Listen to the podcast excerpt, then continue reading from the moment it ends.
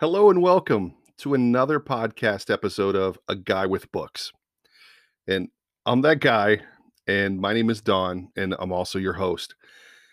And I'm just finishing up a incredible Irish tea this morning. And, uh, you know, I, I've just been addicted to this type of tea. And, you know, it, it's really nice to have it when reflecting on books and things like that. In the early morning hours. I mean, I get up, as you know, around five every morning, maybe even a little earlier. And today, I'm kind of reminding myself or reflecting on my traveling, you know, uh, pre-COVID. And one of the places that I hold near to my heart is a place called Banff. That's B A N F F. And if you've never been there, I tell you, it's one of the most beautiful places to visit on this earth. Banff is a resort town in the province of Alberta, and it's located uh, within Banff National Park. And I tell you, it's it's simply amazing. The Rocky Mountain Peaks are incredible to see. The peaks of uh, Mount Rundle, as well as the uh, uh, Mount Cascade, dominate the skyline. And there's this place on Banff Avenue. And I tell you, th- this whole little town is is almost like something you would see, um, you know, with full of chateaus and things like that. It it actually has, along its main thoroughfare, all these quaint and cozy shops and boutiques and restaurants, as well as, as I said, chateau uh, uh, style ho- hotels and uh, souvenir shops. And all of this is surrounded by two thousand plus miles of parkland that are home to some of the uh, most incredible wildlife you can ever see. And uh, I, I could tell you that, you know, when we were traveling up through um, the national park, we actually had elk come right up to the vehicle. And, you know, this is also the land the, of great grizzly bears and, and so much more. And, And one of the final memories, and I encourage you to really kind of go and check this out, look it up on Google, is Lake Louise, okay? Lake Louise is another truly breathtaking sight, and it is known for its turquoise water. And you can see clear to the bottom. It's crystal clear. It is... you know, refreshing just to look at it, you know, and I'm, I'm sure it's extremely cold to get in. And, you know, there were a few kayakers and, and so on, you know, out enjoying the lake, but it is one of the flu, uh, one of the few glacier fed lakes. And so I encourage you to check that out. So why am I talking about travel today? Well, it reminds me of one of my favorite writers of all time. His name is Hemingway. And one of my favorite books by Hemingway is A Moveable Feast. And you might be asking yourself, okay, where did this title come from? What did Hemingway mean by a movable feast? And, you know, it, it, it's it's metaphoric. You know, the, the term movable feast was used by Hemingway to mean the memory of a splendid place that continues to go with you or with the traveler for the rest of your life, even when it's gone away. And it never leaves your heart. It never leaves your mind. It is always with you.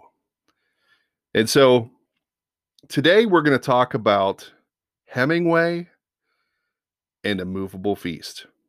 If you're new to the podcast, let me first take a moment and just introduce myself. I'm a, a business executive, as well as I'm a husband and father, and, you know, I collect a lot of things. Uh, first of all, I love old art, paintings, uh, uh, classic movies, and I'm also a collector of, like, antiques. I collect Edison phonographs with wax cylinders. I collect old smelly books from the eighteen hundreds, and I collect tintypes. You know, there's old creepy tintypes from like the Civil War period, as old photographs, as well as old cameras. And I also collect things like estate pipes. And one of my favorites, actually, a cob pipe uh, from Missouri, and it's actually a, a cob pipe, uh, smoking pipe that's very similar to what um, Mark Twain had, but then also it's very, very similar to um, the one that um, Hemingway had used a few times as well, and you've seen a couple of pictures of that. But uh, I'd like to thank Jake Hendricks, who reached out to me on Instagram, because he said, you know, Don, when you're doing your podcast and, you know, you you you have your pipe there, you know, don't be afraid to smoke it.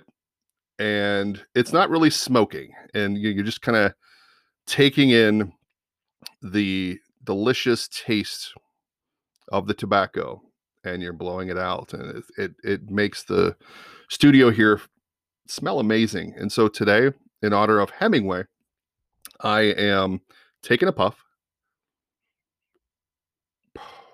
There you go.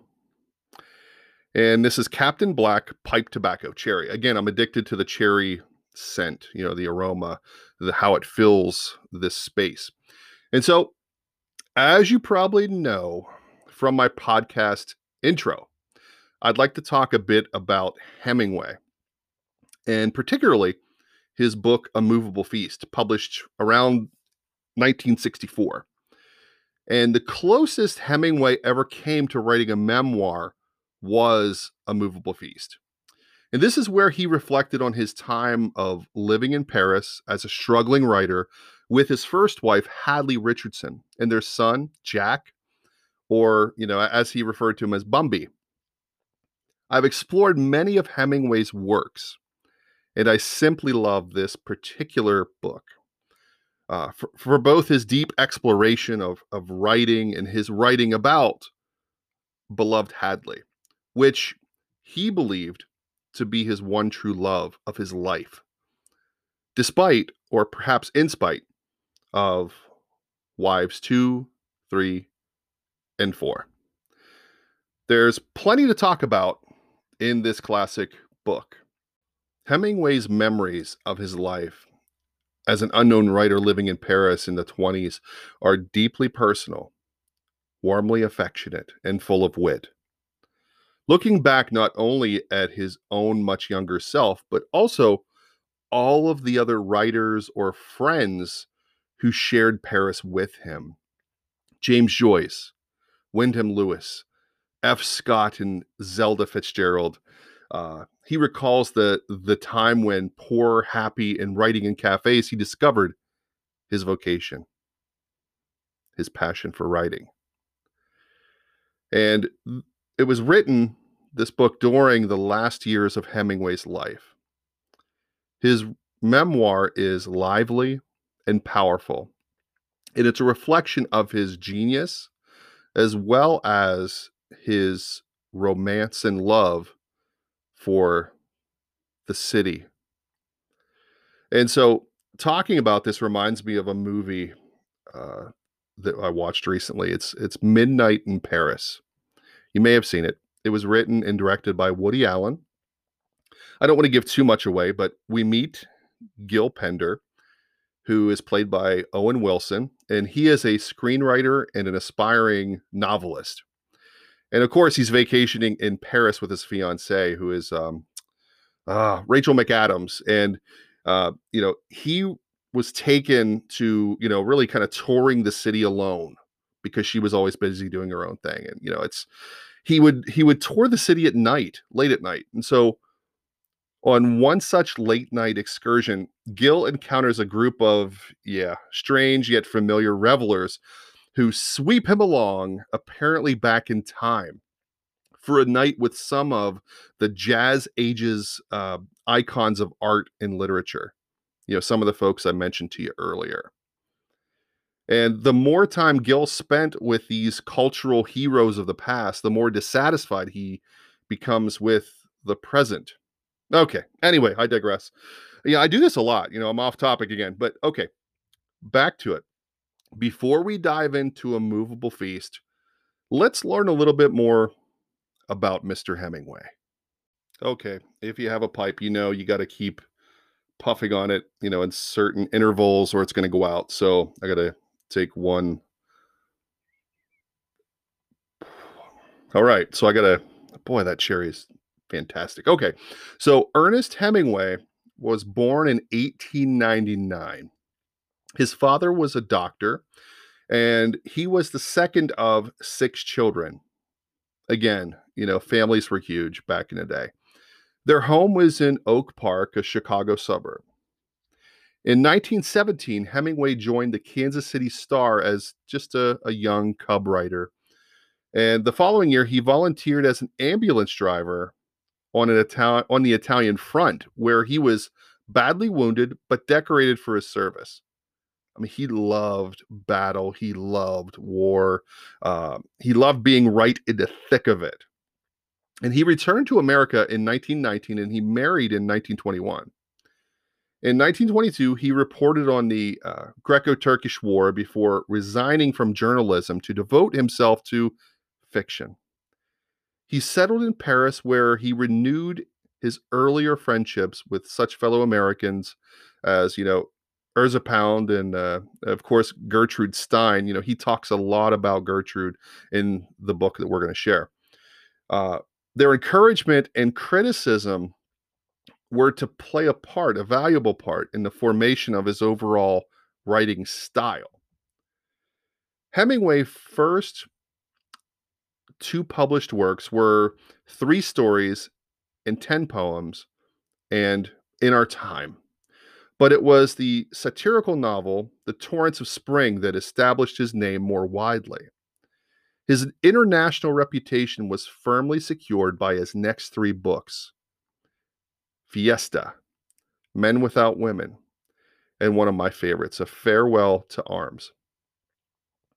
He was passionately involved, as I had mentioned, in a lot of violent activities, a lot of masculine activities, uh, such as bullfighting, big game hunting, and deep sea fishing. And his writing reflects this and is able to share it in such a passionate way. He visited Spain during the Civil War and described his experiences in the bestseller, For Whom the Bell Tolls. That's a must-read as well. His direct and very simple style of writing spawned generations of imitators, but none of them are equal. Recognition for his position in, you know, contemporary literature came in nineteen fifty-four when he was awarded the Nobel Prize for Literature, following the publication of, again, a classic, The Old Man and the Sea. Hemingway died, unfortunately, of suicide when it was, let's see, it was nineteen sixty-one when he passed away. And so today we're going to take a look and we're going to learn about this book, A Moveable Feast. And Hemingway said to a close friend, "If you are lucky enough to have lived in Paris as a young man, then wherever you go for the rest of your life, it stays with you, for Paris is a moveable feast." This quote that I just read, it greets you when you open the book for the first time. So let's dive in. And how am I going to talk about this book? I mean, I really can't kind of go through and summarize it. Instead, what I want to do is I'm going to pull some of the greatest quotes. And so here are fifteen gems from Hemingway's A Moveable Feast. Enjoy.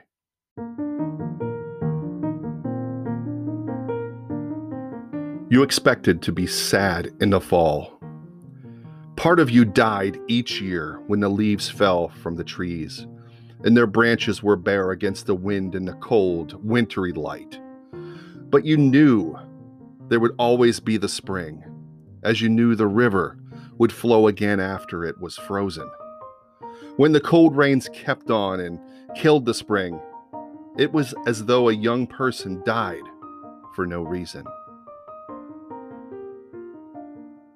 Never go on trips with anyone you do not love. When spring came, even the false spring, there were no problems except where to be happiest. The only thing that could spoil a day was people. And if you could keep from making engagements, Each day had no limits. People were always the limiters of happiness, except for the very few that were as good as spring itself. We would be together and have our books, and at night be warm in bed together, with the windows open and a starry bright. We ate well and cheaply, and drank well and cheaply, and slept well and warm together, and loved each other. But Paris was a very old city, and we were young, and nothing was simple there, not even poverty, nor sudden money, nor the moonlight, nor right or wrong, nor the breathing of someone who lay beside you in the moonlight.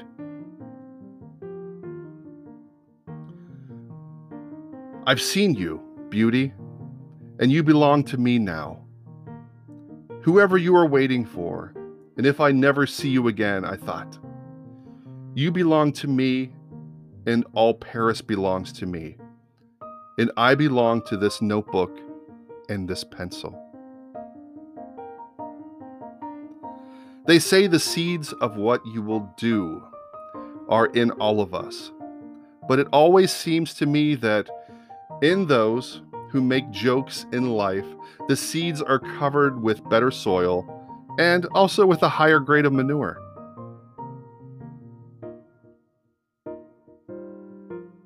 When you have two people who love each other, are happy and gay, and really good work is being done by one or both of them, people are drawn to them as surely as migrating birds are drawn to the to at night to a peaceful beacon.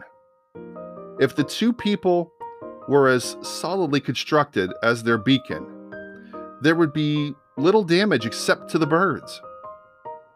Those who attract people by their happiness and their performance are usually inexperienced. They do not know how not to be overrun and how to go away.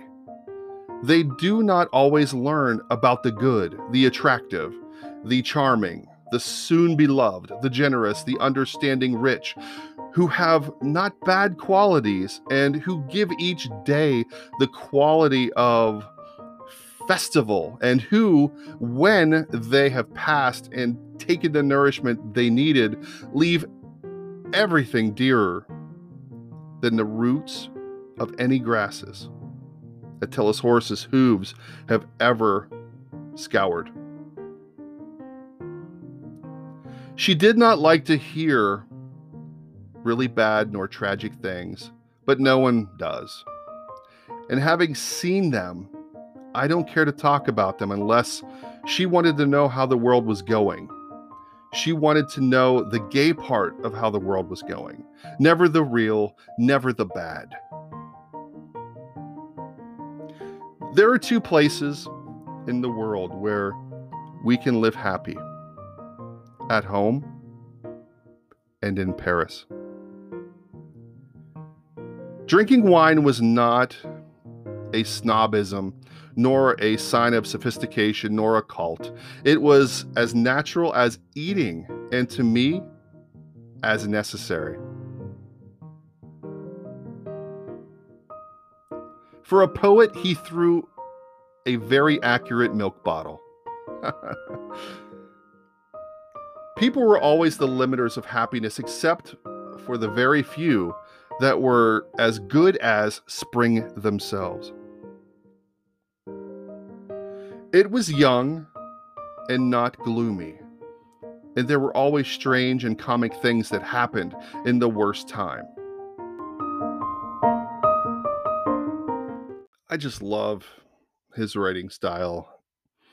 Uh, well, these quotes that I shared were taken from a book in my personal collection titled A Moveable Feast by Scribner's and Sons Publishers. And Um, my edition is from nineteen sixty-four. And so I just want to say thank you for joining me for the Guy with Books podcast. I hope you enjoyed our time together today, talking about travel, talking about pipes, talking about Hemingway. And I will be back soon with another interesting nugget that you can share with your friends. Be sure to visit me on Instagram at Leader at Work, and also at Books and Time. It's a small bookstore that I run on Instagram, or on Facebook at w w w dot facebook dot com slash donald dot mast ten, or just type in Don Mast, you'll find me. Or be sure to check me out on Twitter at Leader at Work. So I say goodbye, have a blessed day, and be safe.